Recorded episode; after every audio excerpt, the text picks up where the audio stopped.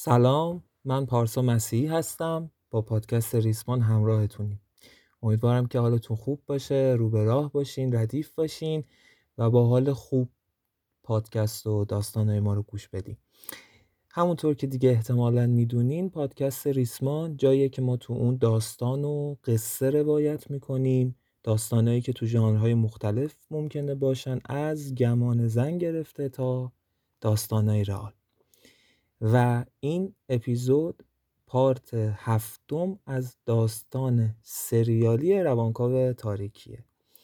یه نکته هم که دیگه واضحه این که اگر احیانا الان به ما پیوستین لطفا برگردین به قسمت اول سریال روانکاو تاریکی تا داستان براتون بیمنا نباشه. بدون حرف اضافه بریم سراغ آنچه گذشت از قسمت قبل.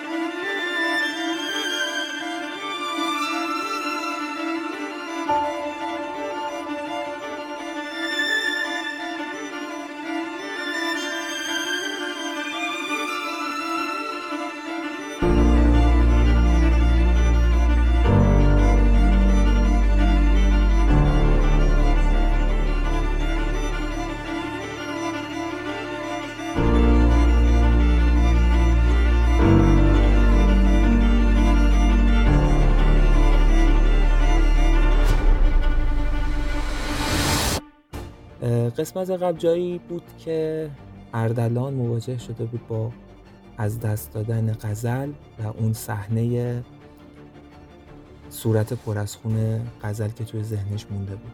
گفتیم که توی لحظه به ذهنش زده بود که انتقام بگیره از تیمسار شکوهی اما متوجه این شد که هر اقدامی کنه به هیچ نتیجه نمی‌رسه چون توی ساواک بود و صرفا یه تلاش بیهوده می‌کرد و باعث گیر افتادن خودش می‌شد برای همین بعد از مدتی به پیشنهاد پدرش رفت امریکا تا حال هوای عوض کنه از ساواک هم استعفا داد. شکوهی هم اصلا قذر رو برای همین کشته بود که اردلان رو فیل کنه و به هدفش رسید و اردلان هم رفت.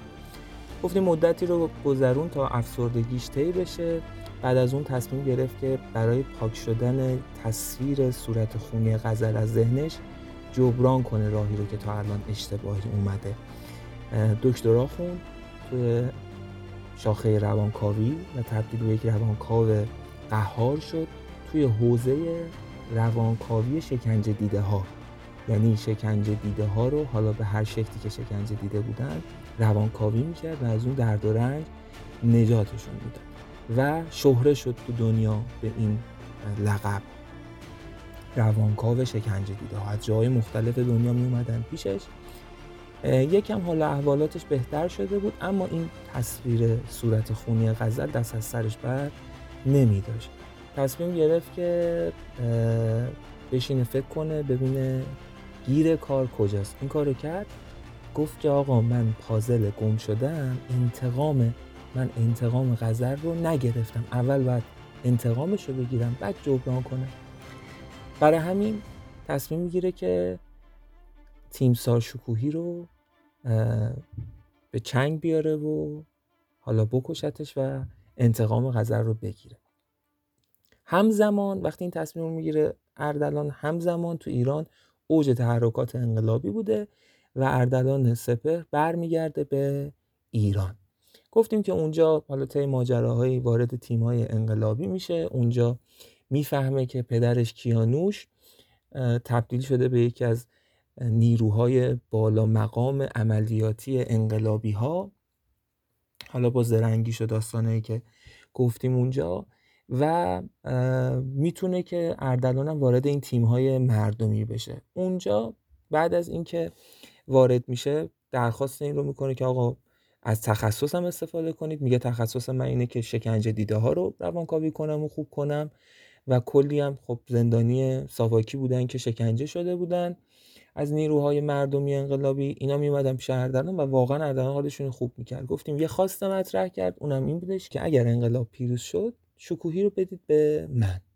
گفتیم که انقلاب دیگه داشت می‌رسید به روزای پیروزیش.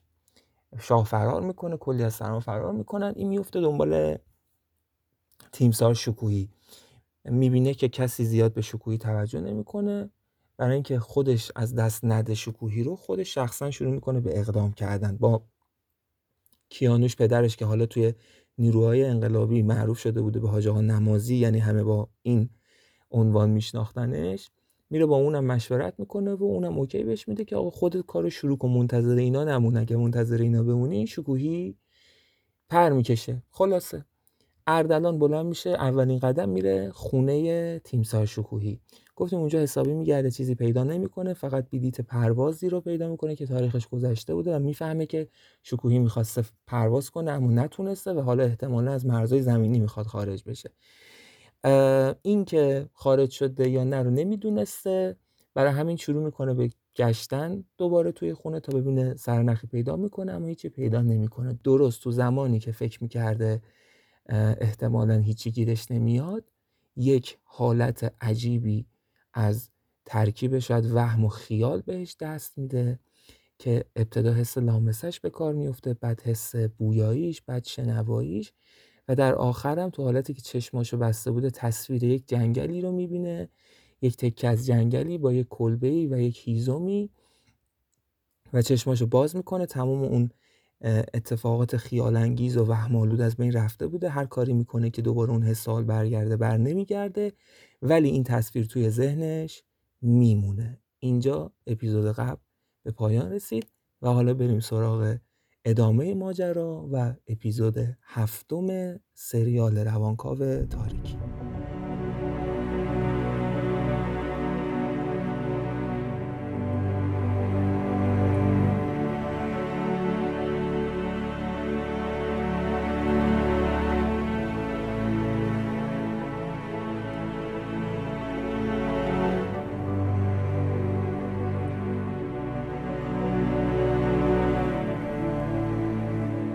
لحظه های عجیب غریب که گذشتن انگار غریزش بود که بهش دستور می‌داد چی کار کنه.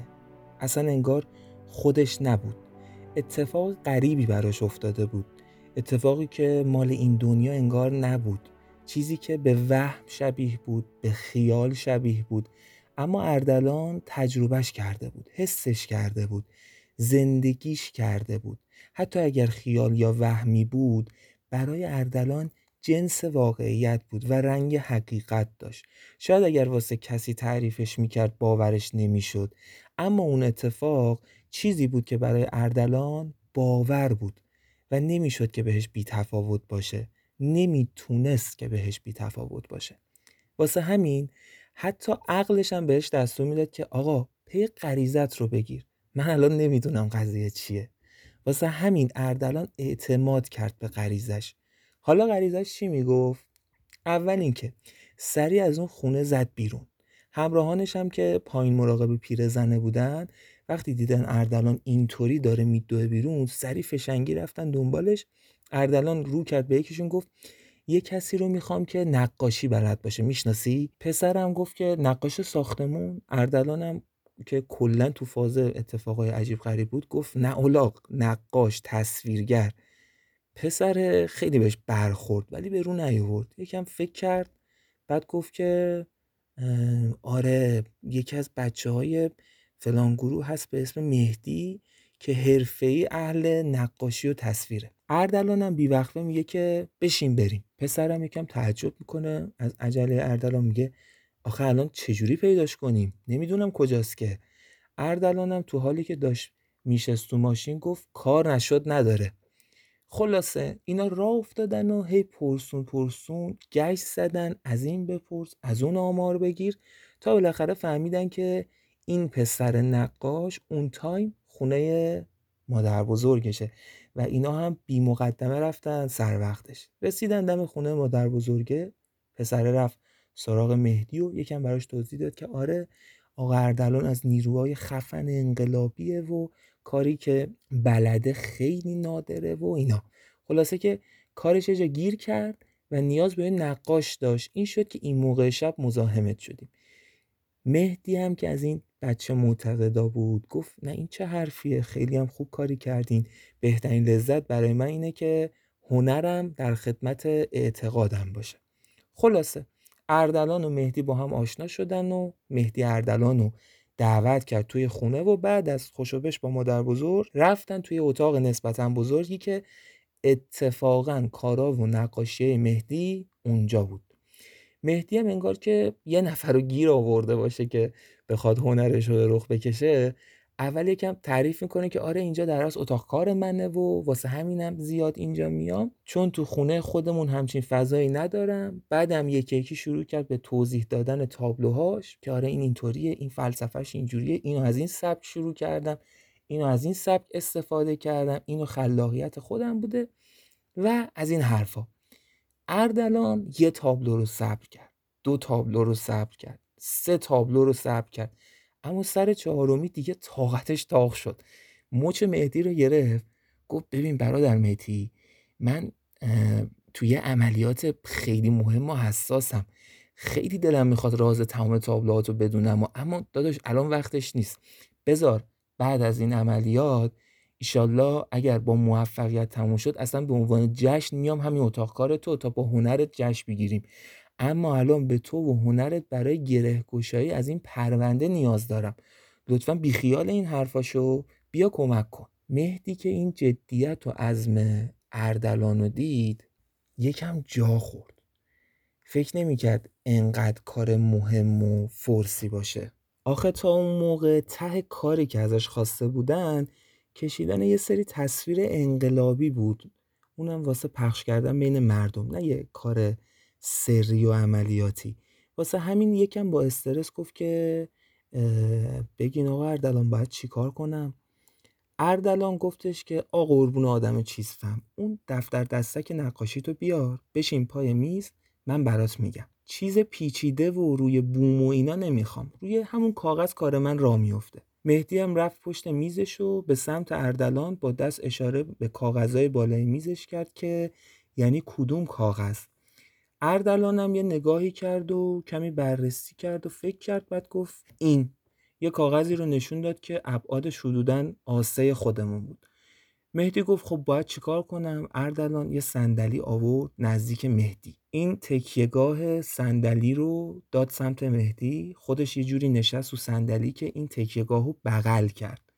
بعد گفت ببین نمی‌خوام خیلی توضیح بدم اما یه تصویری تو ذهن منه این باید دقیق رو کاغذ پیاده شه. با جزئیات. باید تو سر و کله هم بزنیم تا اون چیزی که دست تو رو کاغذ رسم می‌کنه دقیق همونی باشه که تو ذهن من نشسته. مهدی که از حرفای اردلان سر در نمی آورد یکم چشماشو ریز کرد و گفت اوکی بگو باید چیکار کنم. اردلان هم شروع کرد به توضیح دادن صحنه که تو ذهنش بود. اول یه دور کامل توضیح داد. هی هم وسطش فکر می‌کرد تا اون جنگل رو درست و دقیق برای مهدی تعریف کنه. حتی چشماشو میبست شروع می‌کرد به شمردن درخت های تصویر ذهنش در این حد یعنی. بعد مهدی اتود زد. اردلان نگاهی کرد و گفت نه نه این به درد نمی‌خوره. دومی رو خودش وایستاد بالا سرش. مثلا درخت اول رو که می‌کشید اردلان گفت نه نه اینو بلندتر بکش بلندش کن. اونو کوتاهتر کن شعله آتیش و حجمش رو بیشتر کن و از این حرفا و از این گیر دادن تصویر دوم خیلی نزدیکتر شده بود به ذهنیت اردلان اما هنوز باب میلش نبود. سومی رو که استارت زدن آفتاب داشت طولو می‌کرد. حسابی جزئیات رو با هم چک می‌کردن تا اینکه شد همونی که اردلان می‌خواست. حالا تونسته بود با نقاشی و تصویر به ذهنیتش جسمیت ببخشه. چند دقیقه بعد اردلان توی ماشین بود و داشت با سرعت می‌رفت سمت خونه حاج آقا نمازی. وقتی رسید پیش حاج آقا نمازی بدون هیچ مقدمه نقاشی رو گذاشت جلوی نمازی. پدرش یا همون حاج آقا نمازی با تعجب به اردلان نگاه کرد که یعنی خب این چیه؟ اردلان ابروهاشو داد بالا و یکم سرشو کج کرد به سمت میزش که نقاشی روش بود و گفت که تصویر رو این کاغذ کجاست؟ کیانوش یا همون حاج آقا نمازی بهش برخورد. گفت که ببین اردلان من متهمت نیستم و بخوای با من اینجوری رفتار کنی. اردلان خودش رو جمع جور کرد. گفت جوری رفتار نکردم که فقط می‌پرسم می‌دونی اینجا کجاست؟ کیانوش یکم بهش چپ چپ نگاه کرد بعد کاغذ رو برداشت و آوردش بالا. یکم دقیق نگاهش کرد بعد گفت اینو از کجا پیدا کردی؟ اردلان هم گفت که ماجراش مفصله. کیانوش گفت که اگر ایران باشه خب شماله. اردلان گفت که ببین من دقیق باید بدونم اینجا کجاست بعد اینجا رو پیداش کنم. فکر می‌کنم که شکوهی اینجاست. کیانوش صاف یه دفعه تو چشای اردلان نگاه کرد. انگار می‌خواست یه چیزی بگه حرفشو قورت داد. بعد تلفنشو برداشت زنگ زد به یکی و گفت که میلادو بفرستیم پیش من. خلاصه یه چند دقیقه گذشت و تو این فاصله هم کیانوش به اردلان گفت که این میلاد بچه گیلانه. کلا اونجا رو خوب می‌شناسه. میلاد رسید و نمازی یا همون کیانوش بهش تصویر رو نشون داد و گفت که اینجا کجاست. میلادم یه تایمی دقیق فکر می‌کنه و میگه که این تصویر خیلی محوت کمی رو نشون میده و تشخیصش هم واقعا سخته. اما غلط نکنم یا باید سمت بندر پهلوی که الان میشه بندر انزلی خودمون باشه یا سمت کلاردشت اردلان به حاجی نمازی چشمکی می‌زنه و نمازی هم میلاد و میفرسته که بره. نمازی می‌پرسه که حالا می‌خوای چیکار کنی؟ اردلان میگه میرم یک کله بندر احتماله که اونجا باشه بیشتره چون نزدیکتره به مرز. این نقاشی رو هم می‌برم از اهالی می‌پرسم پیداش می‌کنم. نمازی بازوی اردلان رو می‌گیره میگه که از کجا مطمئنی همچین جاییه؟ اردلان یکم فکر می‌کنه و میگه والا نمی‌دونم. ولی یه حسی میگه باید این راهو برم. نمازی میگه که هنوزم مطمئنی که می‌خوای دخلشو بیاری. اردلان میگه که اگه قرار زندگی کنم و زنده بمونم باید دخل اون عوضی رو بیارم. کیانوش گفت که اوکی صبر کن. خودش رفت پایین. چند دقیقه بعد با یه ساک برگشت. ساک و گذاشت رو میز و به اردلان گفت که این همراهت باشه. اردلان رفت سراغش زیپشو باز کرد. تو اون ساک یه کلاشینکوف بود و دو تا کلت و البته فشنگاشون.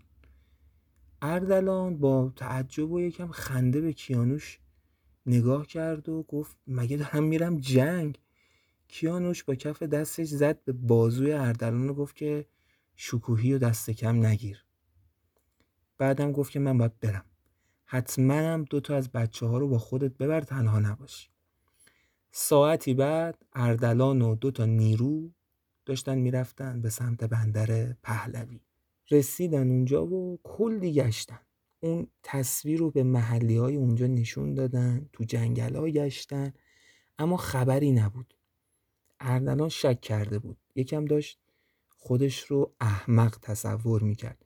می‌گفت آخه من رو چه حساب پا این همه راه اومدم رو حساب یه توهم فقط. خلاصه که حسابی سگرمه هاش تو هم رفته بود. اما می‌دونیم دیگه اردلان آدمی نبود که راهی رو انتخاب کنه اما تا تهش نره. اعتمادش به غریزش کمتر از قبل شده بود اما انتخابش رو کرده بود. باید این مسیر رو تا ته می‌رفت. وقتی که مطمئن شدن تو بندر پهلوی چیزی دستگیرشون نمیشه یک کله رفتن سمت کلاردشت. وقتی رسیدن کلاردشت غروب شده بود دیگه. و اونجا هم انگار همه اهالی خواب بودن. گاهی توی خونه های چراغ نفتی چیزی سوسو می‌کرد یا یه چراغی توی بعضی از استبلا روشن بود ولی انگار که تو اون ساعت یه روستای رها شده بود. با اینکه فصل سرما هم نبود اما حسابی سرد بود. یکم از بین این کوچه ها و خونه های کاهگلی گذشتن اردلان و همراهانش بلکه یکی رو پیدا کنن یا در یه خونه ای رو بزنن که شروع کنن به آمار گرفتن درباره اون تصویر. اما هیچ که تو کوچه پس کوچه ها نبود. یکم که جلوتر رفتن قبل اینکه در خونه ای رو بزنن صدای یه رودی هم به گوششون خورد. اردلان گفت که بریم به سمت صدای رودخونه. اونجا یه ماهی چیزی بگیریم حداقل گرسنه نمونیم. رسیدن خلاصه دم رود دم رود یه پیرمردی رو دیدن که نشسته بود لب یه سنگی. از نیم رخ میدیدنش که کمرش خم شده بود یه کوچولو قوز داشت. از این کلاه نمدی ها رو سرش بود و یه چپق گوشه لبش که داشت دود می‌کرد. اردلان رفت نزدیکش. صدای زد آقا اما نشنید و واکنشی هم نداشت پیرمرده. رفت جلوتر. صدا کرد. خبری نشد. جلوتر و جلوتر تا وقتی که رسید یه قدمیش. پیرمرده تازه متوجه شد و سرشو برگردون سمت اردلان. اردلان وقتی چشمای پیرمرد دید یه لحظه ایستاد. یکم جا خورد. شاید هم بشه گفت یکم ترسید.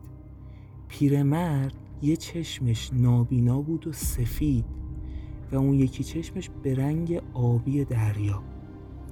با همون یه چشمش خیره شده بود به اردلان و با صدایی که گرفته بود و بم پرسید قریبین اردلانم گفت دنبال یه جا هستم.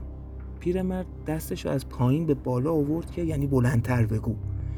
بعدم با همون صدای بمش اشاره کرد به گوشش گفت که گوشم سنگینه باید بلند با هم صحبت کنی اردلان دوباره سوالش رو با صدای بلندتر پرسید. دنبال یه جا هستم. می‌شناسی این جاها رو؟ پیرمرد دستش رو دوباره بالا آورد و تو حالی که انگشتاش یکم خم بودن دستش رو از مچ رو به اردلان کمی چرخون یعنی که کجا؟ اردلان دست کرد توی جیبش و کاغذ نقاشی رو در آورد و گرفت به سمت پیرمرد. پیرمرد یه چش سفید چند لحظه با دقت به تصویر نگاه کرد و یه مرتبه بلند شد و ایستاد. زل زد به و خوب به چشماش نگاه کرد. پرسید واسه چی می‌خوای بری اینجا؟ اردلان بلند گفت چیزی هست که به هم گفتن فقط اینجا پیدا میشه. تو می‌دونی اینجا کجاست درسته؟ پیرمرد سکوت بود و سکوت. خیره به اردلان اردلان انگار دردش رو فهمیده باشه. دست کرد تو جیبش یه دسته اسکناس نشونش داد و گفت برسونیمون اینجا اینا مال تو هن. پیرمرد بیدرنگ گفت نصفش اینجا. اردلانم بدون فکر کردن نصف اسکناسا رو داد بهش. پیرمرد گفت وای تا بیا. چند قدمی برداشت و وارد کوچه های روستا شد.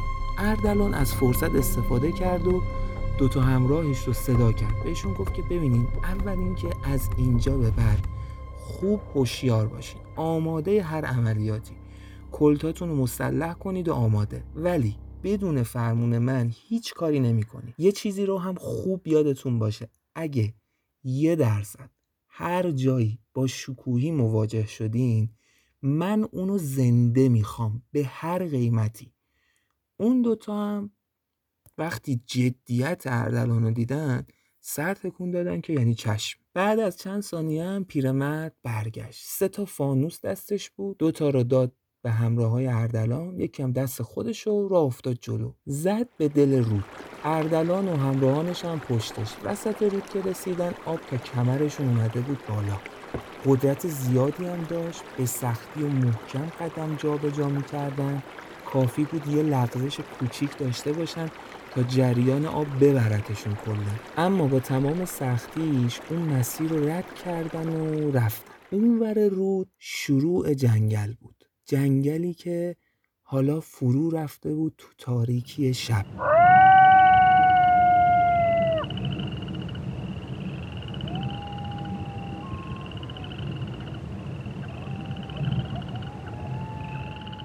صدای حیوونا صدای پیچش باد لای درختا سایه های درختا زیر نور محتابی که گاهی تونسته بود از لای شاخ و برگا خودشو به کف جنگل برسونه.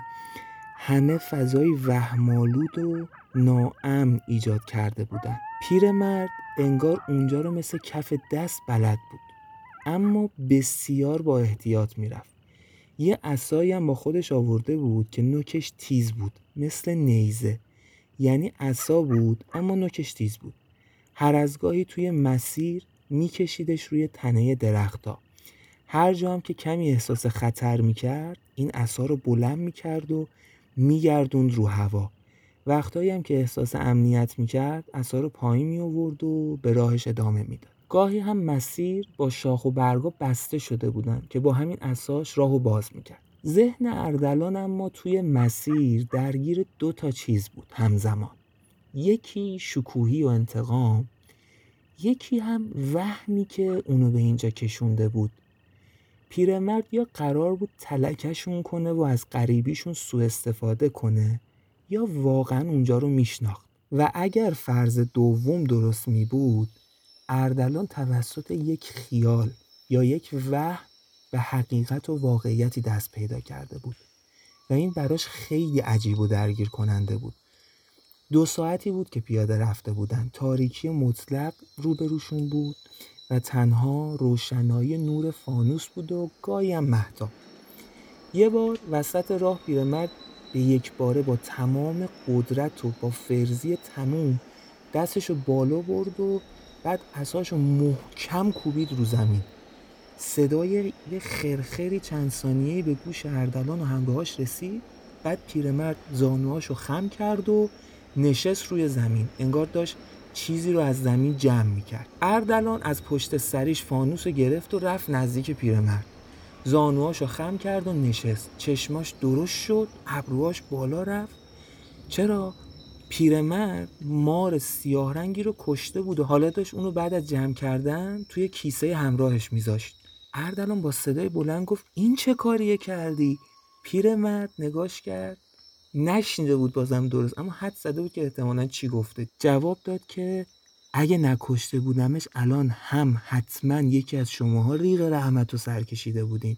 هم من فردا گرسنه میموندم.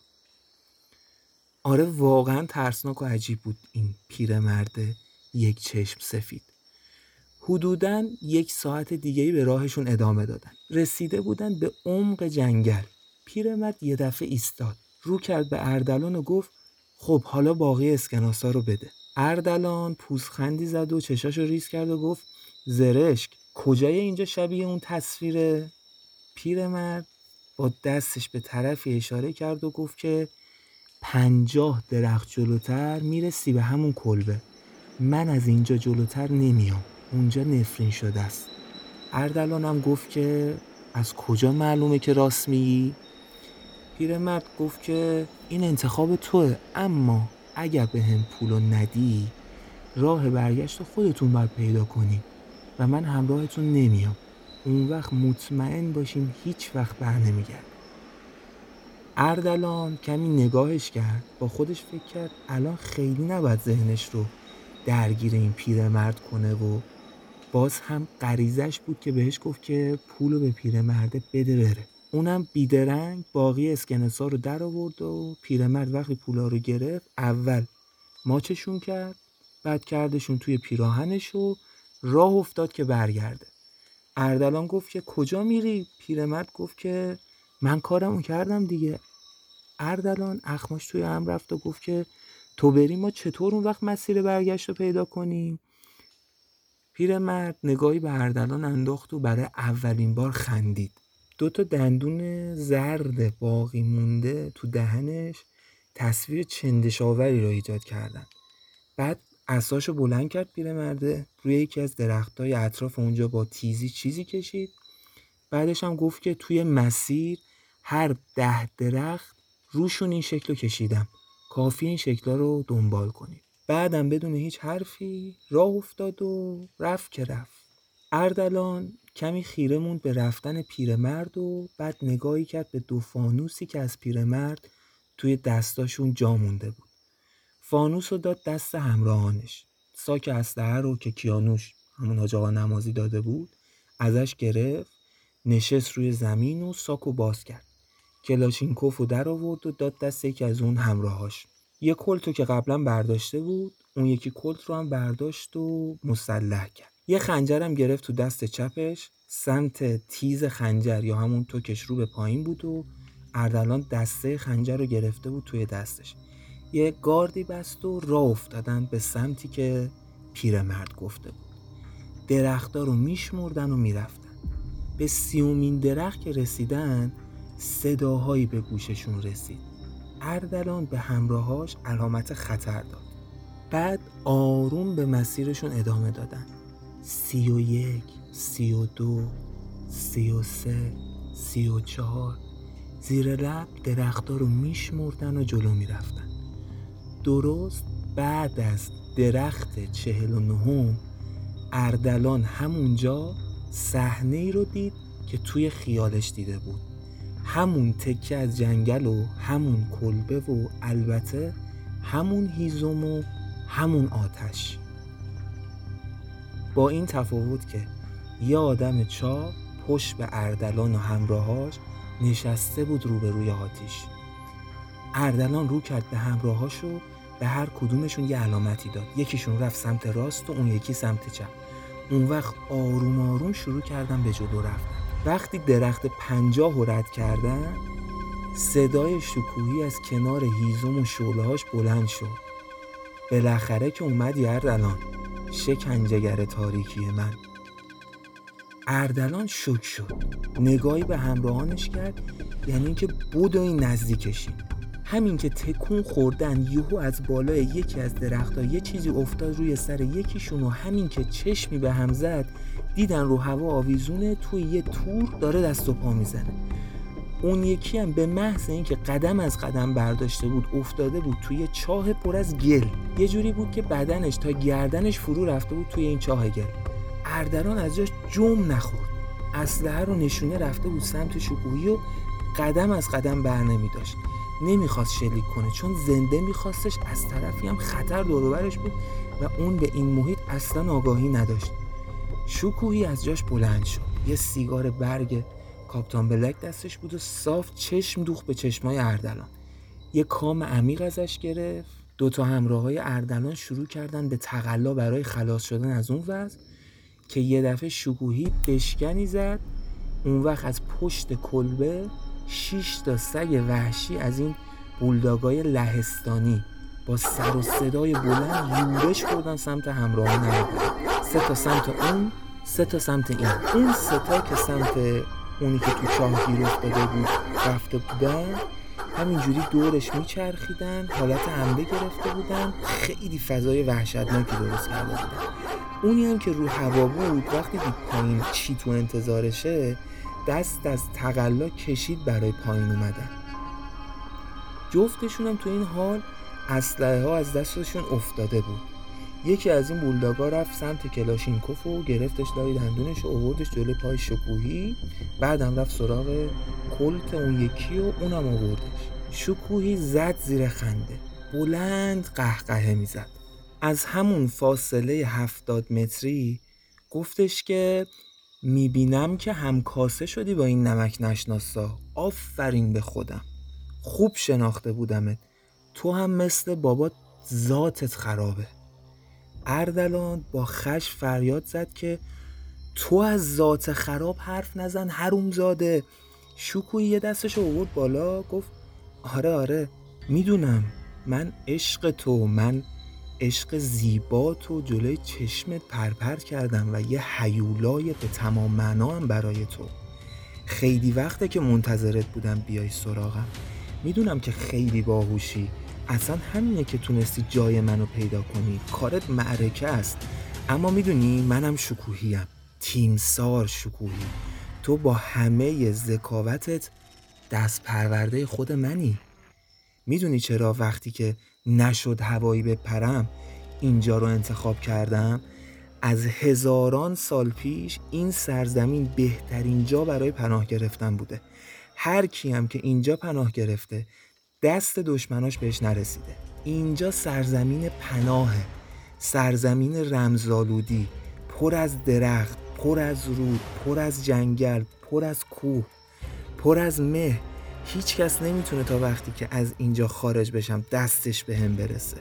هر کی بخواد قدمی نزدیکم بشه سرنوشتش تو بهترین حالت مثل همین دوتا رفیقای احمقته. اردلان که خودش استاد بازی روانی بود زد زیر خنده. از همون خنده های سادیسمی که هممون می‌دونیم. بعد بلند گفت که اینایی که تو داری میگی واسه عهد حجره. الان از همین فاصله می‌تونم مغزتو بتره کنم. همون کاری که تو با غزل کردی.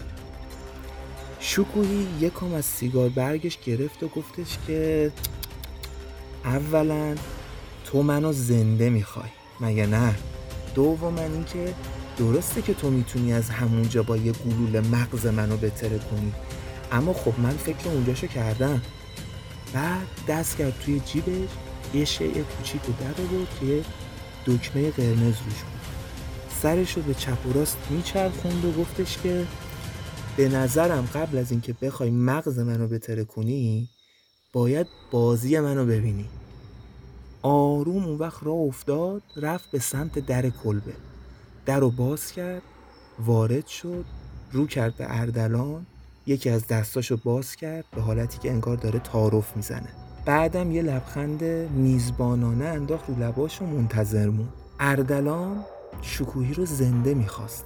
راهی نداشت جز تن دادن به بازیش. خنجرش رو گذاشت تو جاش روی کمربندش با دو دستش کلتش رو چسبید تا اگر مجبور شد شلیک کنه.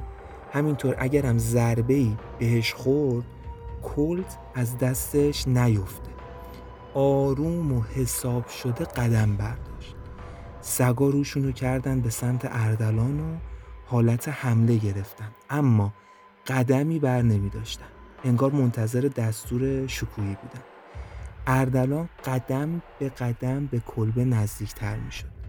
وقتی به چند قدمی کلبه رسید صدایی به گوشش رسید.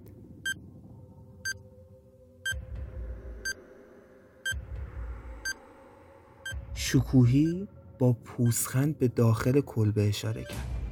زربان قلب اردلان بالا رفته بود. شکوهی خودشو کشید کنار تا اردلان وارد شه. اما وقتی وارد شد درست همون حالی بهش دست داد که اولین بار قزل رو روی صندلی بازجویی دید. ریخت. قلبش ریخت. شکست. در هم شکست. ته کلبه روی صندلی کسی با تناب به صندلی بسته شده بود و یک بمب روی شکمش قرار گرفته بود. بمبی که دکمه انفجارش دست شکوهی بود و اون کسی که روی صندلی بسته شده بود کسی بود که قرار بود چند سباهی شهرستان باشه تا اوضاع آروم شه.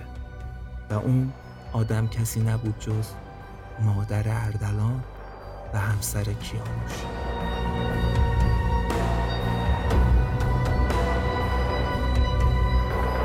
خب به پایان اپیزود هفتم سریال روانکاو تاریکی رسیدیم. ممنون که دنبالمون می‌کنید. مرسی که حمایتمون می‌کنید و خیلی مرسی که ما رو به دوستانتون و دیگران معرفی می‌کنید. یه نکته ای رو اضافه در از همیشه بگم. اکانت توییتر و اینستاگرام ما هم به راه افتاد. اول آدرسش رو میگم. آیدی هر دو هست. ریسمان پادکست. اسپلم اگه بخوام بکنم.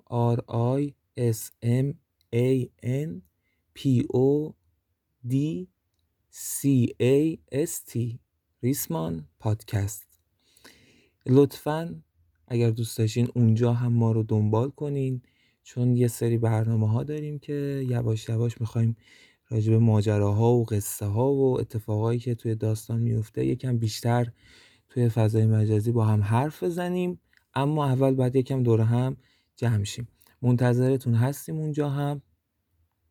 در آخرم مثل همیشه ازتون خواهش می‌کنم که با نظراتتون ما رو همراهی کنین. و ممنونم از همه کسایی که تو تولید این اپیزود کمک کردن. ممنونم از محمد سعید محمد رضایی و ممنونم از جواد رحمانی عزیز. امیدوارم که خوب باشین و منتظرمون بمونین تا پنجشنبه هفته آینده. دوستتون داریم. فعلا.